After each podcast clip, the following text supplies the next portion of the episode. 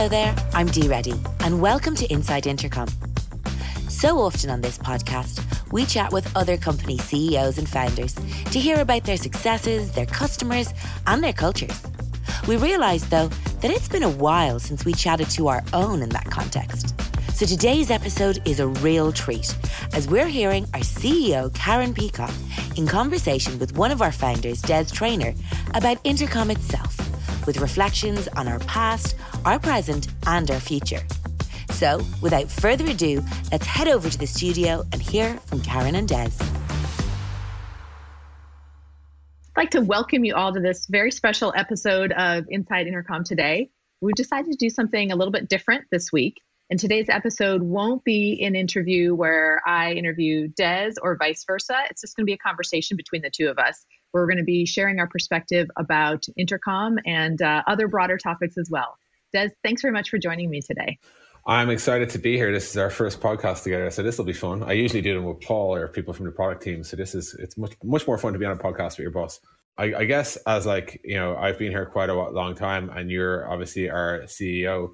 It might be good to talk. I think a lot of our listeners would know plenty about me because my career kind of is Intercom. I think you've had an impressive career pre-Intercom that maybe folks won't be as familiar with. Perhaps you could just give us a bit of background. Why did we hire you as CEO, basically, is the question.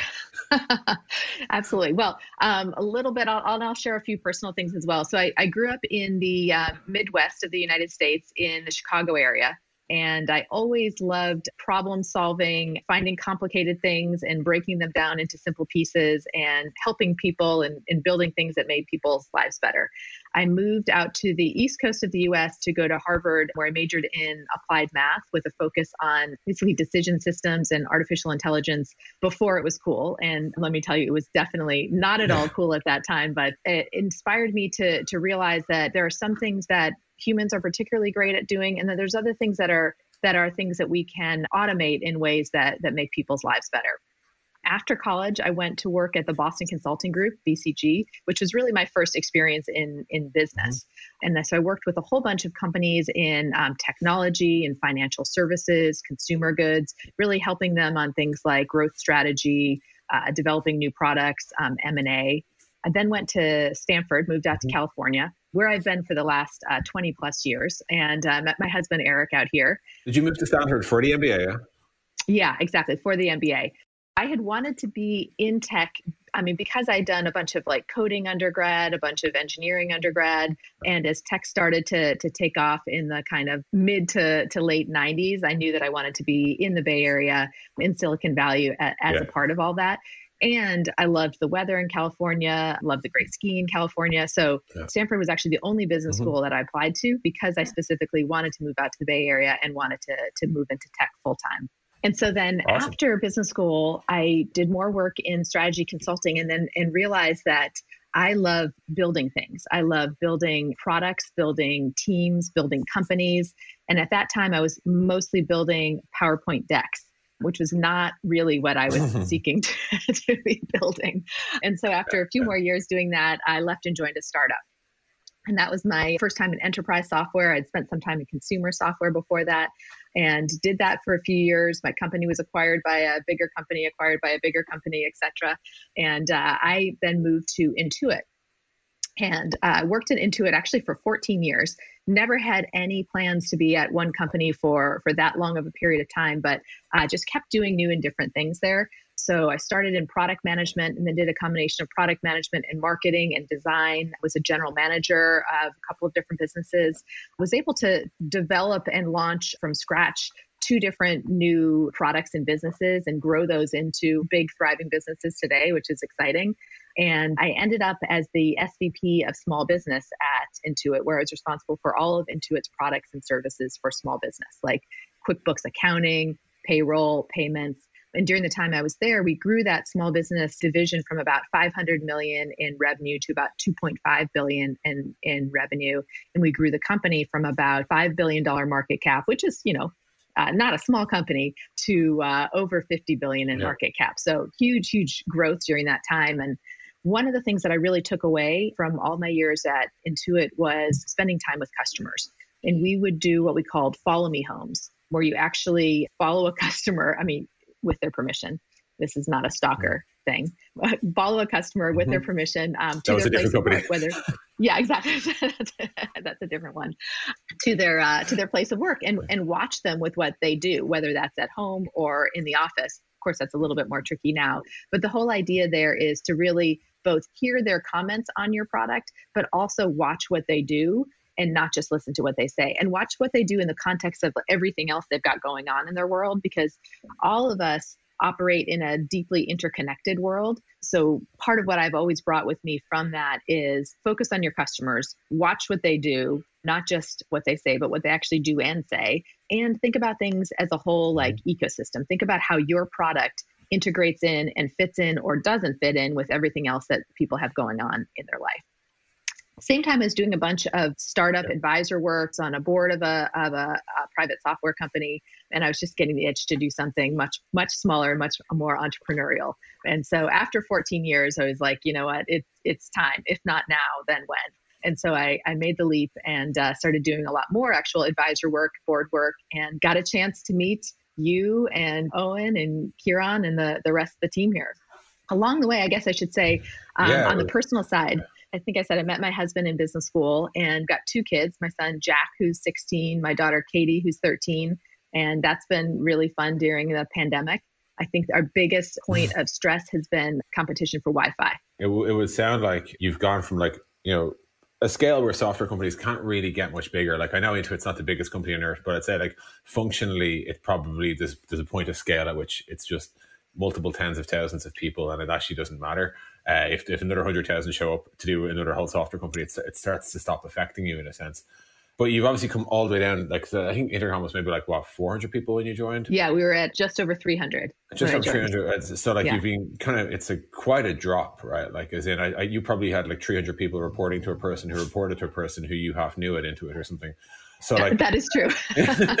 So what, I could guess these answers, but I've never worked in a company larger than Intercom. And that's always been true since Intercom was 11 people or something. What fueled the desire to go smaller? The differences are, in a big company, you have all of the both benefits and costs of the overhead of the big company. So when you want to bring something to market, you have this tremendous channel where customers already know who you are and you can just kind of add another thing in there. But on the other hand, at a small company, you have the opportunity to do things that are unique and different. I think about what we did this past summer as in the middle of the pandemic, folks were working incredibly hard. We had just launched some tremendous things and we decided to shut down the office for a week and say, everyone, take your normal vacation time, of course, but above and beyond that, we're just going to everybody take a break for a week. That's the kind of thing that's actually very hard to do in a Fortune 500 company. That is a very possible and exciting and fun to do at a much smaller place. So you get to do kind of fun and cool things like that in a smaller company. Control your own destiny entirely. It's sort of like driving a big yacht versus driving a sports car. Yeah, for sure. Yeah. And here we are. Yeah. So we've talked a little bit about my background and leading up to me joining as COO. Would love to hear about your experiences, what was going on in the early days in terms of what you and Owen and Kieran and David were doing in terms of building Intercom in those early days. Yeah, I think at the start, Intercom actually, as I think we've said this a few times, it was built actually as a feature of another product, believe it or not. So we didn't sit down to do Project Intercom with it on our whiteboard per se. In fact, we weren't even calling it Intercom at the time. We were working together as consultants where we basically designed and built software for other people. So typically what that looked like was our best customers at the time were Silicon Valley startups. And the reason they were best is because the dollar was significantly outperforming the euro. So we were simultaneously the highest earning consultants in Dublin and the cheapest consultants in the Valley doing high quality startup work. So it was it worked. That's a good value prop. It is. It's proper startup arbitrage, I guess. What we used to do is there was also one other benefit, which Intercom has kind of lived on to benefit from, which is the folks based in San Francisco, what would happen is they'd give a load of feedback and then the following, while they go to bed, the feedback would be acted on. So they'd wake up the following day to a new release of software. And I remember in the early days of Intercom, Owen was in San Francisco and every single day was Christmas for him because he'd wake up to a new wave of features that Kieran and Dave had shipped or whatever. So every single time he'd literally refresh the product, there'd be new buttons and stuff appearing all the time, which was really positive. But as I said earlier, we started it because we actually had a different startup that probably, like, it's fair to say, wasn't working so well. It was that whole, you're familiar with that Marc Andreessen idea that, like, the market's more important than the product. Like, as in, if a bad product in a great market will do better than a great product in a bad market. And I think for us, we had an idea for a product which was like developer monitoring tools for, like, specifically for exception handling. Whenever anything goes wrong in live production software, it would alert the developers. At the time, that was a really, like, niche-ish idea because the B2D movement, like, idea of selling directly to developers hadn't really kicked off. So we were kind of like, charging like $9 a month and having to justify why $9, and $9's a lot of money, it just wasn't, we were definitely like early. It's also fair to say, like, neither I nor Owen nor any of us really, we didn't have a lot of passion for the area. Like, it was an idea that made sense, but it wasn't something we cared a lot about. I look today and I see, like, a lot of different tools in this exact space have gone on to raise like tens of millions of dollars and do a lot better. But it was clear, like, we were struggling to make it work, and we had to consult a lot most of the week. So we didn't have a lot of errors to put into it either. The net effect of all this was, like, we had a kind of business that was like growing, but slowly growing. It clearly wasn't taking off. The nature of the school of thinking that we were following at the time was this, like, Basecamp, or like 37 Signals as they were known, where you have like a consultancy and you have a side business. And at some point the side business outpaces the consultancy, and then you can stop doing consulting work. So we were very excited about the idea that we could one day stop doing consulting work. And I think what we kind of realized was at some point was, like, it just wasn't going, it was going somewhere, but it wasn't going anywhere fast enough. And, like, I think for, as a side note, a slightly spicy opinion is, I think a lot of the bootstrap businesses fall into that category where they're growing, so you don't want to kill them, but they're not growing very fast. And the fear is, or at least my fear for folks running those businesses is that, like, it might take them 3.5 years to realize this is never going to be the thing. And had they have raised $500,000 and tried to blow it up early, they would have realized in like 6 months it wasn't going to be the thing. Like, I think there's this dichotomy people swing between of, like, bootstrapping versus venture capital.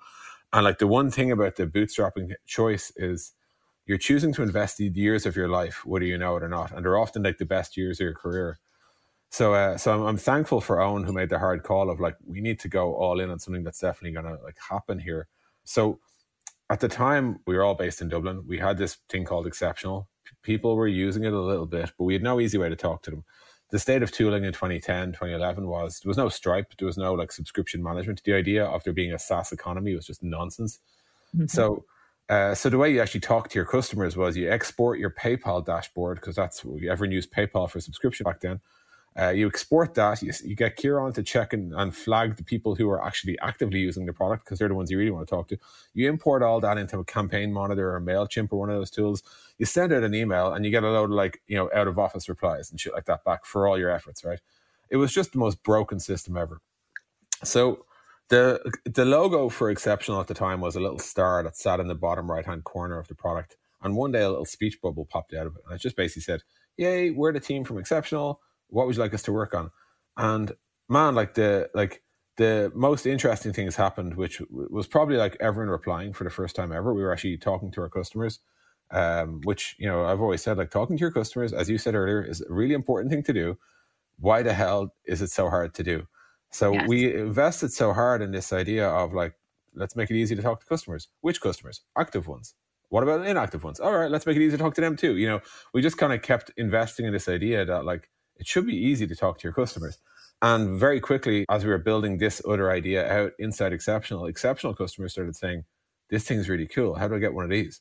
And that's when they penny dropped that, like, this is probably a bigger idea than the idea it was sitting in. So we sold off Exceptional, decided to raise, I guess, $1 million over, like, well, Owen went to San Francisco to raise money, and I stayed behind with Kieran and David, and we worked on the product. And we had to quickly, once we had sold our Exceptional product, we had this new problem, which was we had this tool for gathering user feedback, but we ourselves had no users. So we had to build the other half of the tool, which was where everyone else should be using Intercom, because all we had was, like, the front end side of it.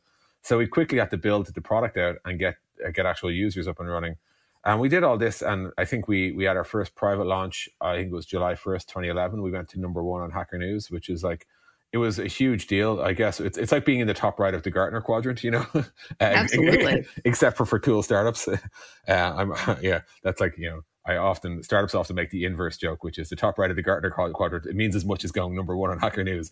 So anyway, we need to do both is the lesson I've learned. But once we went number one on Hacker News, that's when I realized this thing is like it wasn't just us because we had some plateauing startup and we were in Ireland and we should have been in San Francisco. It was like every single internet business on earth needs to talk to their customers, and there's no tooling to make it possible.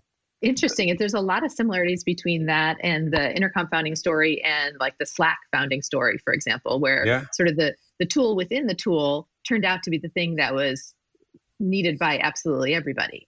And you built it just for your own use. Totally. And I think Yammer was the same. And there's been a few other examples of it. Even I think like Stripe, like they didn't set out to build payments so much as they set out to try and charge. And when they started trying to charge, they realized how hard it was to do payments, and they're like, well, let's go solve that. And then we'll come back to this other idea. And I guess we incorporated in San Francisco, I think in August 15th, 2011.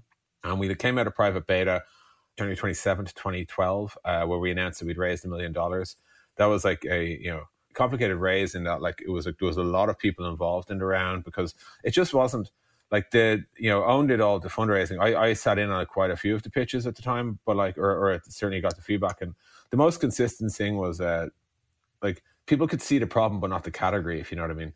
They're like, I can see what you're doing, but I don't know, are you a help desk or are you a marketing tool or what are you? You know, that was kind of like, does this, you know, I don't want to be like, you know, some of my best friends are investors and all that, but there's a temptation to pigeonhole startups into just tell me the category you're in so I can check a box and say this is $1 billion category or whatever. And I think we at the time, our answer to all these things was just everything. We're going to we're the way businesses and customers are going to talk. And even you would reference, even as recently as our last board meeting, a version of this conversation still comes up, which is but surely you're not going to do it all. And as I said at the time, I was like, we've been 10 years at this trying to avoid this problem. But I think the actual answer might be, we just have to basically be a really good communication tool for businesses and customers to talk. And yes, that means we have to be good for targeting marketing messages. And yes, it means we need to be really good at structuring thousands of inbound conversations and doing ticketing workflows and triage and all that sort of stuff. So that was once we got the money, it was immediately set out to start hiring. And we built out, we were pretty Dublin heavy in terms of our hiring early on because it was, all the money goes into product at the start, and we decided we wanted to consolidate product in Dublin. It was really not until the Series A that we started thinking about marketing and more of, say, SF-based hiring, and then later on layered in sales. And if I keep going, I'm going to walk us through the entire company history. But so that's what was going on while you were dominating the world with Intuit.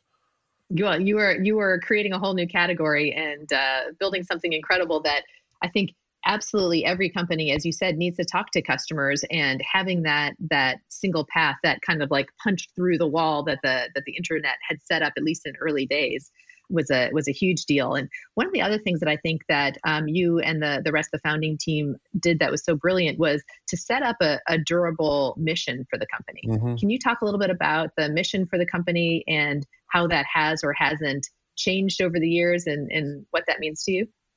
Yeah. Part of the mission was, the idea of a mission was inspired by one of our advisors at the time, which was Paul Adams, who obviously, as you know well, is our SVP of product here at Intercom. I'll say sort of where we started, I remember we had this horribly small office, and it was a really weird shape. It was really long and narrow. We had one wall where we put 9 whiteboards in a row, and we put them portrait style so you could write out a kind of a manifesto. And we had this a manifesto. We had this nearly free office space in a dodgy part of Dublin on the north side. And at the time, Owen and I were anchoring the whole thing off this idea of relationships. In fact, some of our earliest customers will know the original Intercom shipped with a relationship score that would tell you how strong a relationship you had with the customer based on how much of a back and forth you'd had with them recently. So it could tell you who you'd grown a relationship with and who was slipping away. And that was one of the ways we were encouraging people to talk to their customers. But the idea was why is talking to your customers important? Well, a large part of it is they have a unique insight into what you should do and all that. There's another part of it, which was what drew us in, was this idea of building a relationship. And the another part of the founding story, which I won't repeat because I think it's been covered many times on our podcast and blog, is we were working out of a coffee shop at the time, witnessing a barista grow an entire global brand, simply one relationship at a time, literally to a ludicrous degree. And his company 3FE has gone on to become incredibly successful. So we were anchored on this idea of we need to let internet businesses grow relationships. And why relationships? Well, it all comes back to like loyalty. Like you grow customers by acquiring them, you keep them through loyalty. And where does loyalty come from? Loyalty comes from a strong relationship. And where does a strong relationship come from? Frequent touch points and frequent positive interactions. And what do they look like? Communication. And like the antithesis of that would be a business that never talks to its customers and an entirely transactional relationship. So that was where we started. We were heavily skewed to this idea of just relationships matter. And then as part of like, you know, being advised by Paul in different areas, and Paul at the time had done a heap of research, now kind of famous and infamous, which was about like social networks and how they grow. And I got, you know, he won't appreciate me saying this, but the deck that he produced was like leaked, and it was like number one on Hacker News and TechCrunch and all that. It was the deck that underpinned the entire strategy for Google+. And then to add fuel to the fire, Paul left for Facebook in the middle of all this. So anyway, enough about Paul. However, one of the things he kept saying was like, great companies are mission focused. Yeah. It's not that they have a mission, it's that they're on a mission, and the mission is the only thing they talk about. And when we realized what it was we were trying to do was, our mission is to make internet business personal. And we've held on to that for 10 years, and I really don't see it changing in the near future anyway. I can't imagine us having to deviate substantially. The challenge with a mission is obviously, as you know well, it says a lot about a North Star, but it doesn't say anything about how you're going to get there. So like there's a lot left unsaid in such a simple statement. Perhaps the thing that is most interesting to me is I think nearly everyone I've spoken to about our mission has always suggested that we take the word internet out of it. And in fact, I think we hired some branding agency at one point for like $50,000 to do this really like deep, messy bit of research, all of which concluded, we think your new mission, are you ready? It's to make business personal. And we're like, wrong, because I think the challenge I have is that when you say internet business, you're immediately zooming in a really useful way that you don't get when you just say business. I think we've always anchored in this idea of we're building for internet businesses. One of the things we added to our internal narrative at the time was that in the future, all businesses will be internet businesses. And that has like proven to grow more true over time, whether it's like, I mean, COVID has only advanced it, of course, but like even like taxi companies became Uber, or like bookstores became Amazon. Like, but the future of business in a sense is 99% internet, like with the exception of like the tangible, like your local coffee store or whatever. Even them, you could argue, might have an app you'd order from, like Starbucks do.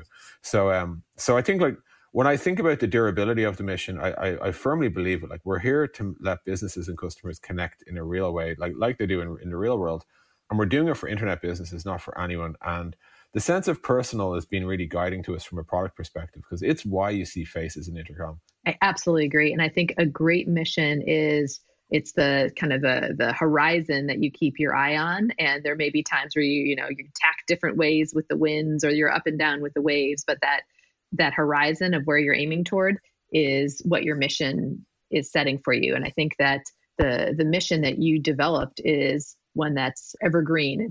It is something that will continue to matter to us more and more each year. I totally, I remember talking to you at the time when you joined, and you were saying it was one of the things that excited you about the company. What else? Like, I think it was like 2017 when you started with us. I'm always curious to know like what it's like as an outsider looking in, because I never, I'll never be able to like independently, adjudicate Intercom, because I'm always going to make excuses for all the warts, and I'm not going to see all the progress we've made. What did it look like to you when you were looking at us? Yeah, the first thing that I spent time on with Intercom was the product, because I am a product person. As I talked about before, I care about like solving real problems for customers, making people's lives better. And the first time that I saw the Intercom product was literally a lightning bolt moment for me. And I saw both what the product was at that snapshot in time in 2017, and then I had like all of these ideas of where it could go over time and where it can still go from here.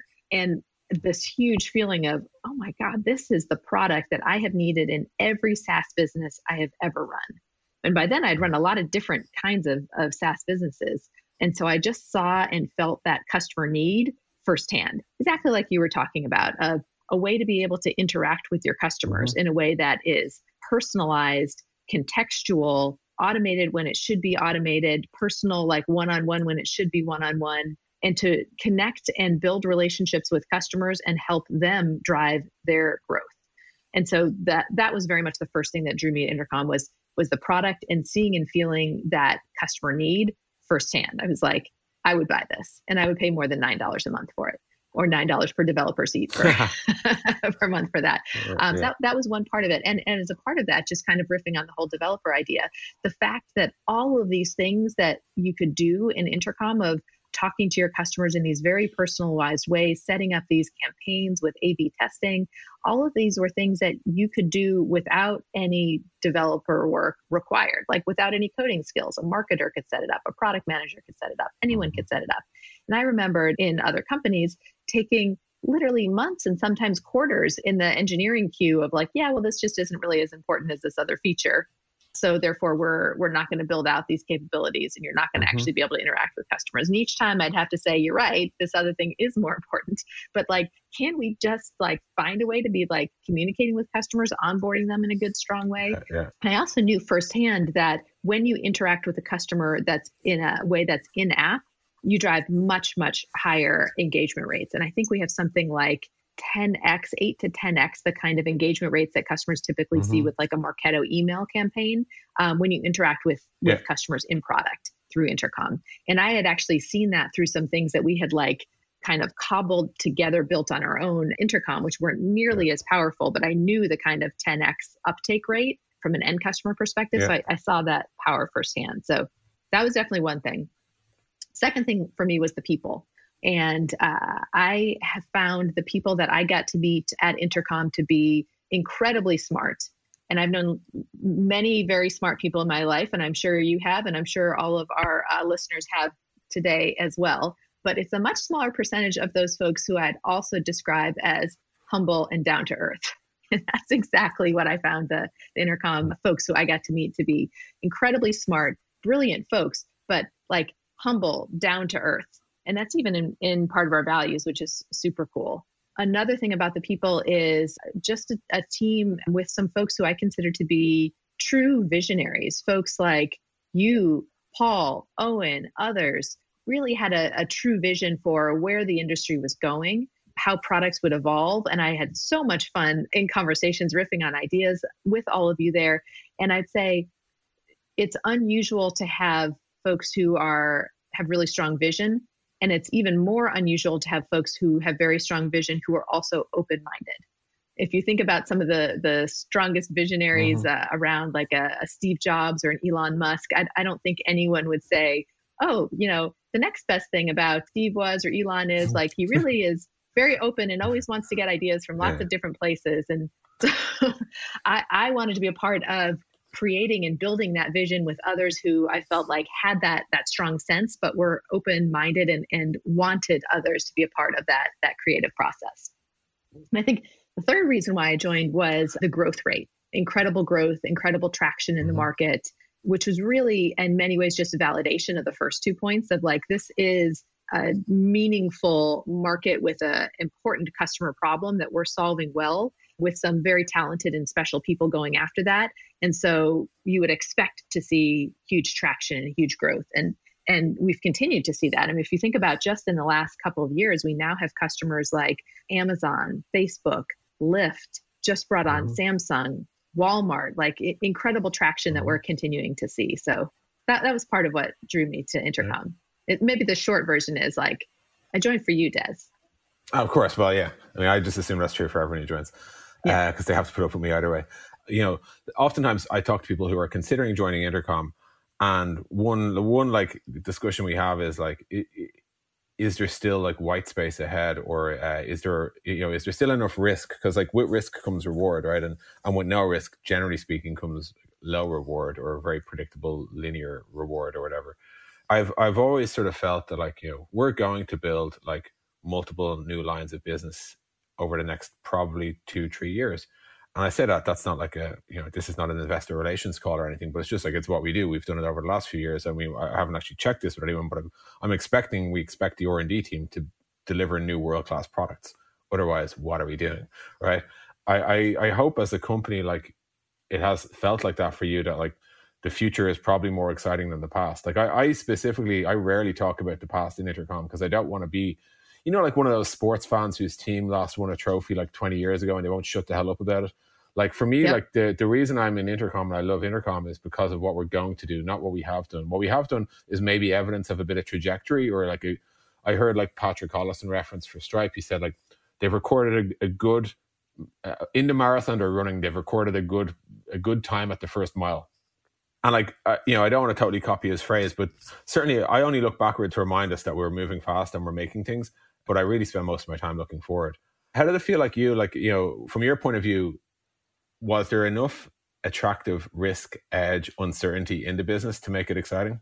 Absolutely. And there still is today. And when I joined, some of the things on my mind in terms of like, yes, we've done these things, but we haven't even yet done any kind of investment in automation, haven't even built out any kind of like app ecosystem or deep integrations. And over the last 3 years, those have been two areas that we've gone a lot deeper in. Going forward, one of the areas that I'm particularly excited about is all the work that we're doing to make Intercom great for upmarket companies. So all those companies that I was just talking about, Amazon, Facebook, Lyft, et cetera, we haven't even been focused on selling to enterprise customers. We don't actually even have like a full enterprise motion in all that we've been doing. And we're already getting all these kinds of customers in. And so it just tells me like, holy shit, like what's going to happen when we're actually fully aligned against that, which we are. And, you know, over the course of the last year and a half, we've done a series of investments upmarket, and literally every single thing that we have tried has massively beaten our expectations, even in the middle of COVID. The fact that we were beating every single one of our pre-COVID sales goals is incredible. And it tells me there's so much more upside there. I think also, as I think specifically from like what problems are we solving for our customers perspective, you and I have both been spending a lot more time thinking about customer support and how our customers support their customers. And just realizing in all of our own consumer experiences and even business experiences, how broken customer support is today. And so the way companies do customer support, like the tools and technology they have today is, you know, was awesome and cutting edge 10 years ago. And for the last 10 years, companies have had to choose between, do you want an efficient enterprise grade system or a easy to use consumer grade front end? So consumer grade front end, enterprise grade back end, you have to choose one or the other. And that's just not a good spot to be in. And one of the things that I'm so excited about that you and your teams have been so focused on is building out that enterprise grade back end, advanced ticketing workflows to handle complex queries, advanced reporting, ability to tie those into other external reporting tools, et cetera, so that we are fully reinventing customer support and the way that our customers can support their customers so that they no longer have to choose between what's easy to use for their customers and a great backend that's efficient. And we're seeing huge traction and success there. Folks like Samsung using us for that, VMware using us for that. And so I think like that is just the beginning, because, you know, historically we'd seen a lot of companies use Intercom as like a side-by-side tool. Now Intercom can become your primary support tool, even for larger companies. And to me, that is like just one example of the kind of white space that we have ahead and the kind of reinvention that we're doing. That's an entire category that we are reinventing. So I very much believe that the future is brighter than the past and way, way, way more interesting than the past, and something that we will be reinventing in multiple different ways. And that's kind of what gets me excited in the morning. Just before we continue with today's episode, I wanted to let you know about Offscript. It's a new series of candid conversations with Intercom leadership all about the extraordinary AI-driven transformation we're currently experiencing. Episode 1 is on our YouTube channel right now. Here's a teaser of what you can expect. I don't want to come across as overly dramatic, but for every single tech company, this is an adapt or die moment. It's inevitable that all businesses are going to go AI first. It's just a matter of time. In this post-AI world, new companies will rise, old companies will fall. Of course, some of these new companies will flame out. Some old companies will pivot successfully too. I don't think any of us could see a world where this wasn't going to be one of the biggest changes in the customer service landscape ever. The world we care about is customer service, and it's so patently obvious that the old way will be quickly obsolete. We're racing hard to build a future which will result in better experiences and results for customers and businesses too. It's not just a product change, it's a mindset change. Let's make space to talk about all of this. We have so much we want to share. We want to explore these ideas in the open. We want to provoke new ones in you. We want to learn from your reaction. You just click the kind of like big stupid go button, right? And see what happens. Welcome to Offscript. That's all to come on Offscript. The first episode is out now. You can watch it on Intercom's YouTube channel, and we'll bring you audio versions of the episodes right here. Now, back to today's episode. You mentioned 2020 there. It's been a fun year. Yes, it has. I was just thinking we should talk about 2020, the pandemic. So as a founder, how do you think Intercom has been doing this year? How well have we been doing in terms of retaining and building on what's important to us as a company? Through the pandemic, through massive social unrest, how would you describe how it's all going? I mean, it's been a tough year. There's no, I don't think any company, even you could literally be selling Purell, the antiseptic hand gel. I think everyone has struggled this year, even if you are exploding for all sorts of positive COVID reasons, I guess. I think at times when the company gets shook with some news, a new competitor, whatever, stuff can go wrong internally or externally all the time in any business. This, the question you always come back to is well, how do we react? And that's, in a sense, that's why any company has values. It's because they tell you what to do. There's the values are an agreed sense of how we'll behave under all times. It's you don't get to pick and choose. Your values don't only apply during good times.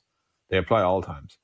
And for us, the things we moved to immediately was I felt good about, which was what we'll do right by our staff. We were way ahead of anyone in terms of first of all looking out for safety of staff by closing all our offices before it was required anywhere. We also immediately kicked off ways to make it more comfortable for people to work from home. We said about having to change it's people externally think a company that a 600 person company that builds software where your default pattern is let's get together in a room with whiteboards and post-it notes and plan out things. They just think oh, well, a Zoom call is a perfect substitute. That's nonsense. I think you've never built software if you think that, putting six people on a Zoom call is the equivalent of six people working together. I think we had to make some pretty aggressive moves in terms of all right, everyone's going to work remotely and we're going to have to figure this out. We're going to have to invest in the right tools. We had teams working on how do we get everyone set up to work well from home? How do we find all the new sets of tools we need? What's our equivalent of a whiteboard? It turns out it's a company called Miro, but we have to just keep chasing these things down so that we could, be productive while at the same time carrying a different message to our staff, which was none of us have ever been through a pandemic before. All your kids are home from school. Your husband or your wife is also trying to work alongside you. It's going to be a mess. I mean, even the fact that I'm in this room is a result of the fact that my wife's actually on a call in the other room, and that's why we had to change in case anyone notices the lack of video continuity. Pandemics is a mess. And I think the things I think we've done well have been consistently spoken to all our employees to hear what we could do and react. And any simple changes we can make, we've been making them. Any complex changes we've been making, we're looking into and we'll get there. And then from a business perspective, as you said, we have, continued to perform. We've continued to ship software, which probably the thing I've been most proudest of, of the entire, at least, from my side or indeed, but across the company, because product doesn't matter unless it's sold and marketed, has been I think genuinely two, if not three of our best ever releases have happened in this period, which is incredible, really. I think for a lot of people, how Intercom behaved definitely, I think, informed how our team behaved. And I think they saw us make necessary changes and the right changes to set us up so that we could continue to survive, if not thrive. And I think they did likewise. And now it feels very natural for us to have a remote all hands, or even things our weekly rituals where I would have argued to my dying breath, something like show and tell that we do on Fridays where all the product teams demonstrate what they've released. We've just moved that online and we've replaced rounds of applause with rounds of emoji reaction in Slack. And people still grab a beer in Dublin anyway. I hope not in San Francisco. It's 9 a.m.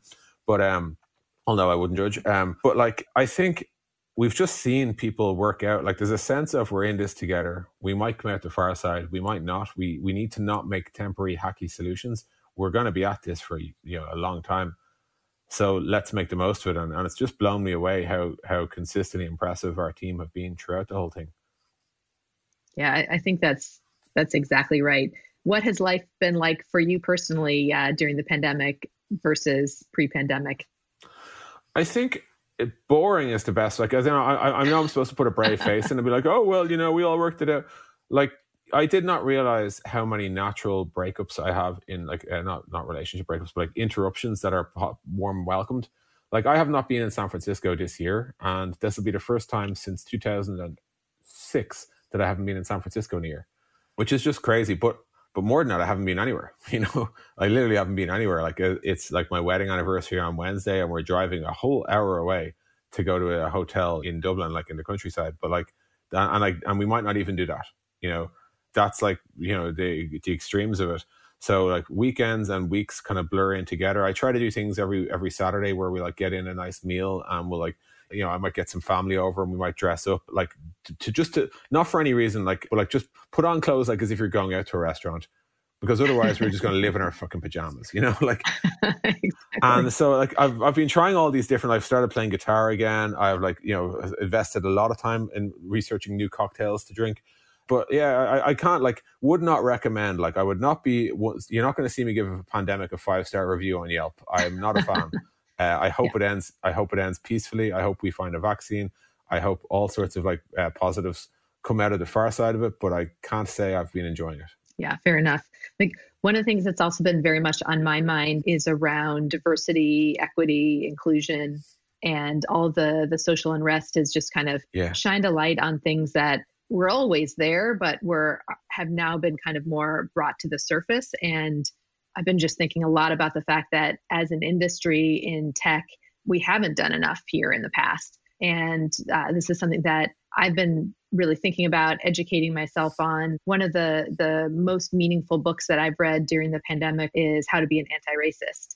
And the aha for me from that book and a number of other conversations is just, I had always thought in the past that it was enough to be kind and open and supportive of all different types of people, and like just looking for the best ideas and trying to bring out the best in everyone has always been kind of a life mantra of mine. Like, I'm more interested in hearing what other people have to say. I already know my own opinion. I'm interested in like, how can I bring out the best in others around me?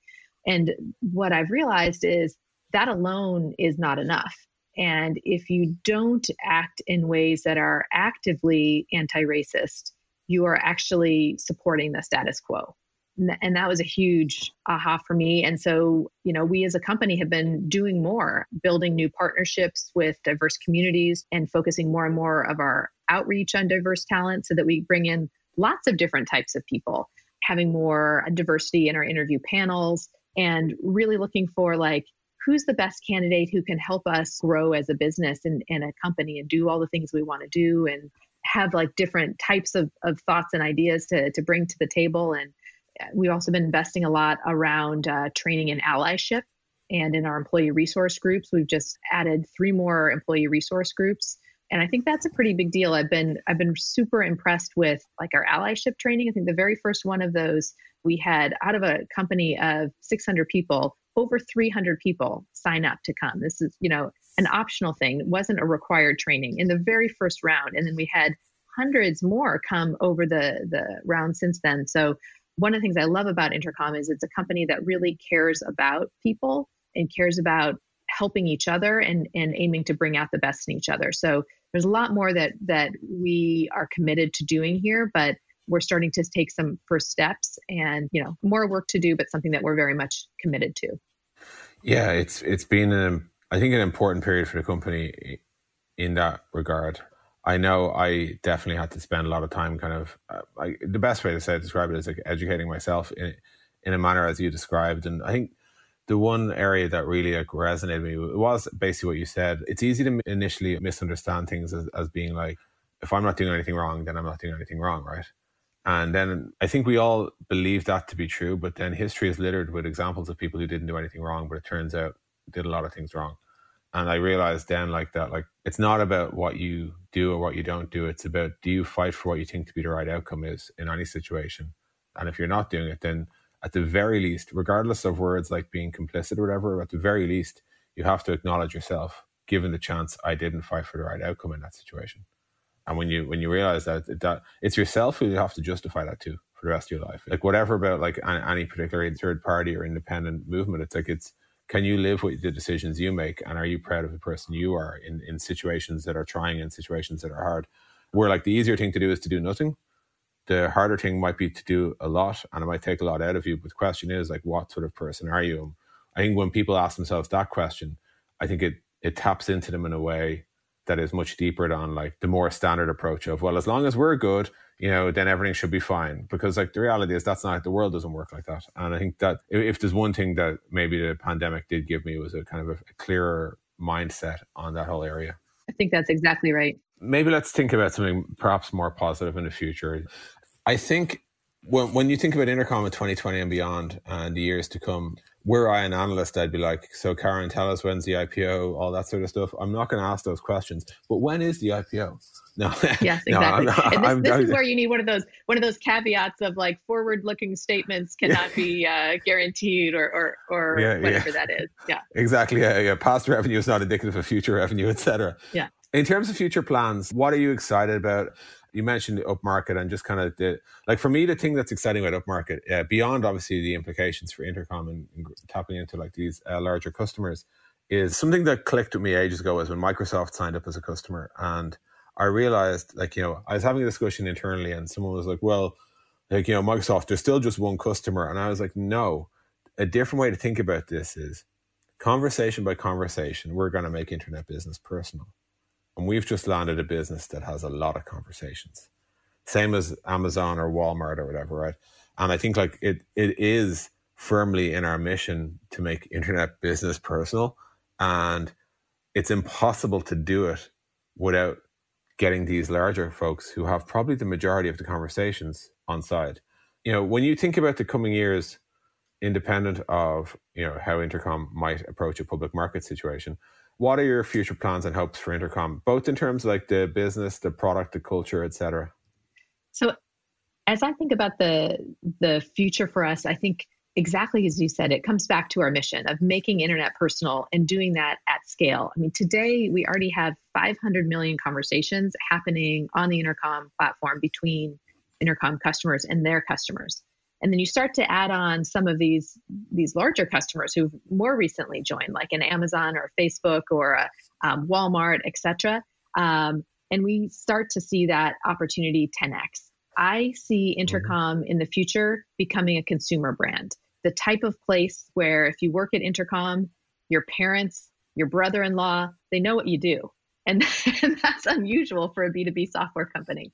Mm-hmm. A consumer brand where we help companies help their customers, and be a brand where customers want to work with companies that use Intercom because they know that signifies that they care about their customers, that they're going to give them the kind of high quality service, the high quality engagement.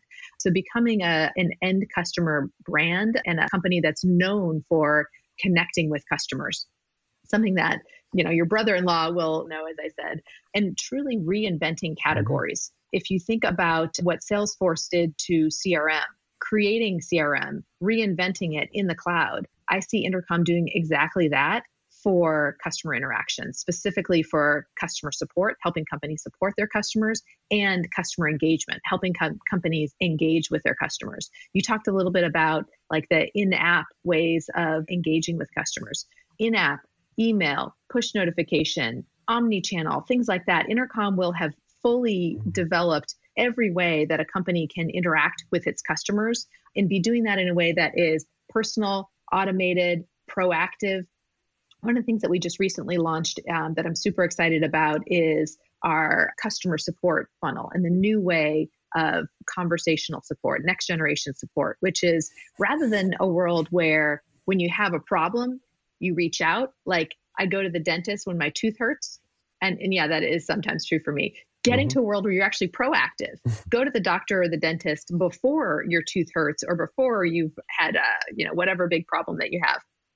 companies don't ever really do proactive support. This is a new thing. But imagine if before you had a problem, a company that you bought a piece of software from was helping to onboard you, anticipating what your problems were. That kind of concierge level service to help our customers be successful. Nobody does that today. So proactive support, automated support. And this is really kind of the whole idea that not every question needs to be answered by a human being. Like, what are your store hours? It's not something that a person needs to answer. And one of the areas I'm really excited about is continuing to double down in automation. Already today, we're finding that 33% of our customers' most frequently asked questions we can answer in an automated way. So that's just taking 33% of conversations and cost out of the picture to begin with. And that's now time that you can spend with customers in ways that are proactive or high personal touch on things that really matter versus what are your store hours. And the last phase of that, of course, is human support, because there will always be a role for human support. But getting the right conversation and the right customer to the right agent at the right speed, with the right background knowledge, with the right context, with the right ability to handle all the complexity behind that, the right routing, the right, if it's a bug, getting it to the right developer, etc.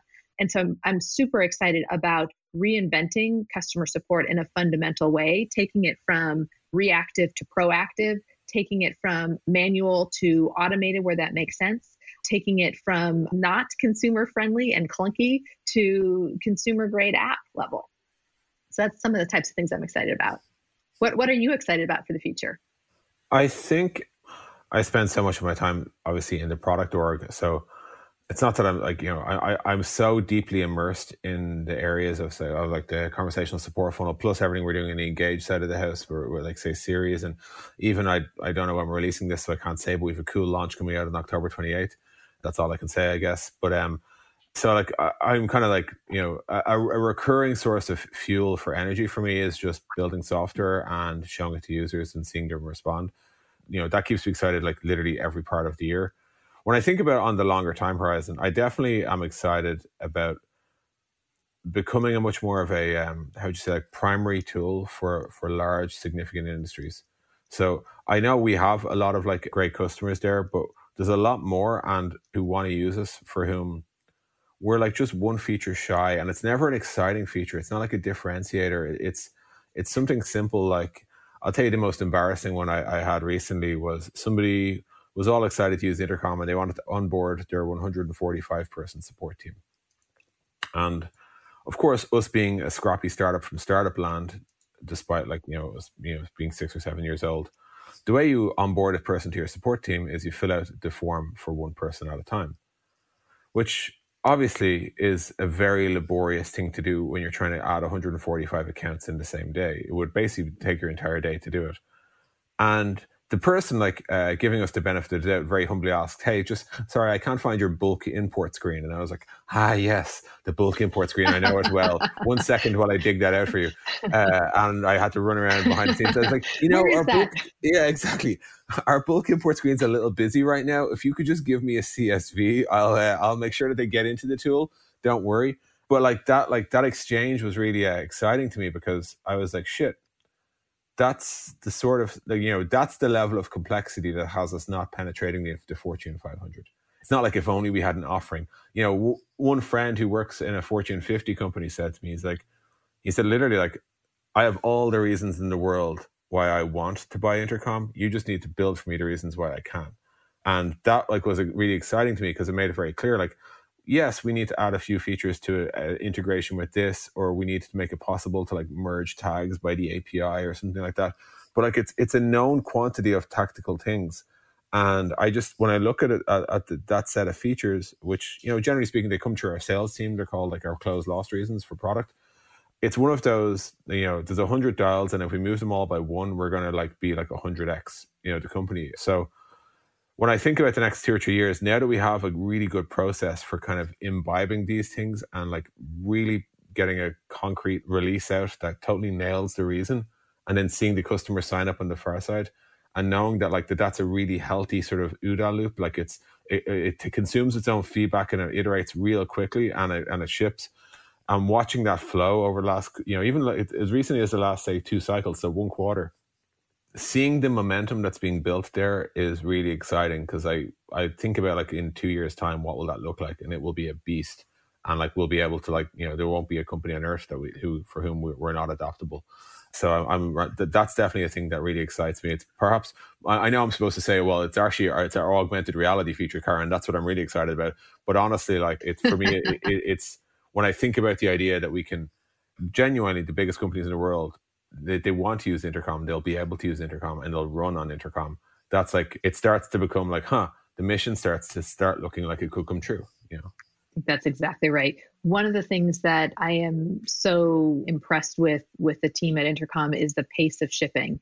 I think Intercom ships product faster than, and at higher quality levels, both in terms of, like, you know, bug qualities, but in terms of, like, product market fit, in terms of what people actually need, faster than really most any other company around. And I think that's a real advantage, and getting that right feedback loop in place makes the future very bright. Like, in the years that I've been here, I don't think we've ever pushed a release date by more than, like, a week, which I've just never seen in any business before. And we take on these big, audacious goals. And for somebody who's working inside of R&D, I think that's incredibly exciting to be a part of, like, such a high functioning team that's just delivering, like, month after month, quarter after quarter, amazing things to customers, and to be around, like, top-notch colleagues doing that. It's incredibly exciting. And I think about then, if you're not in R&D, that's even better, because there's nothing better than being a marketer with, like, a lot of awesome stuff to get to talk about. So that's always one of the things that that makes me particularly excited. So let me ask you one last question, which is, if you, Des, were giving advice to somebody who's joining Intercom right now, what would that be? Intercom is made up of, like, two or three pretty hardened decisions. Our mission's to make internet business personal. We build software. I nearly stopped there, but, like, you could possibly say we have a target customer that we're trying to build them for. Everything else about us is malleable, and we're open to push. We're open to questions about why certain things aren't good. Like, learn what doesn't work and fix it. Learn what isn't working well enough and make it better. You know, there are things that we are still learning, and we want great people who can teach us more, or even just who poke holes in areas where we have been turning a blind eye or whatever. Like, there is so much to improve about this company, and there is so much yet to be written about the company. So my advice to somebody, if they want to get on my good side anyway, is please join and tell us how we can be great, because, like, we, you know, there's lots of good things we can point at, but, like, one Intercom value is confident yet humble. I'm confident we'll be a fantastic company. I'm also humble enough to say that I don't see fantasticness everywhere I look all the time. And welcome to Intercom. I hope you can help. I think that's great and right on. And to me, that's super exciting and inspiring. Like, I don't want to be in a place where everything's all written and I'm just kind of following the rules along the way. I think if I were to give one piece of advice, I'd say spend time with customers. Really get to deeply understand their world, their challenges, their priorities, the other tools and things that they work with. Figure that out and understand that firsthand, and use that to help us get better and to better deliver value for customers, to better solve important problems in a way that's right for them. Thinking about the end-to-end customer experience, and this is not just for people in R&D, like people in marketing and finance, on our people team, on our sales team. Think about what is that end-to-end experience that you want to have for your customers and how we can make that amazing. Because I very much believe that when you delight your customers, when you deliver great value and you keep raising the bar for yourself and how well you do that and keep reinventing things, great things happen. Awesome. Well, hey, this has been fun. We should do it again sometime. I'd love to do that. Take care, everyone. Have a good day. Cool. We hope you enjoyed Des and Karen's conversation. If you did, we'd love you to give us a review. It helps like-minded people like you find their way to our content. We'll be back next week with the first of a new 4-part series for Inside Intercom called Shop. We hope you'll join us. This is Inside Intercom.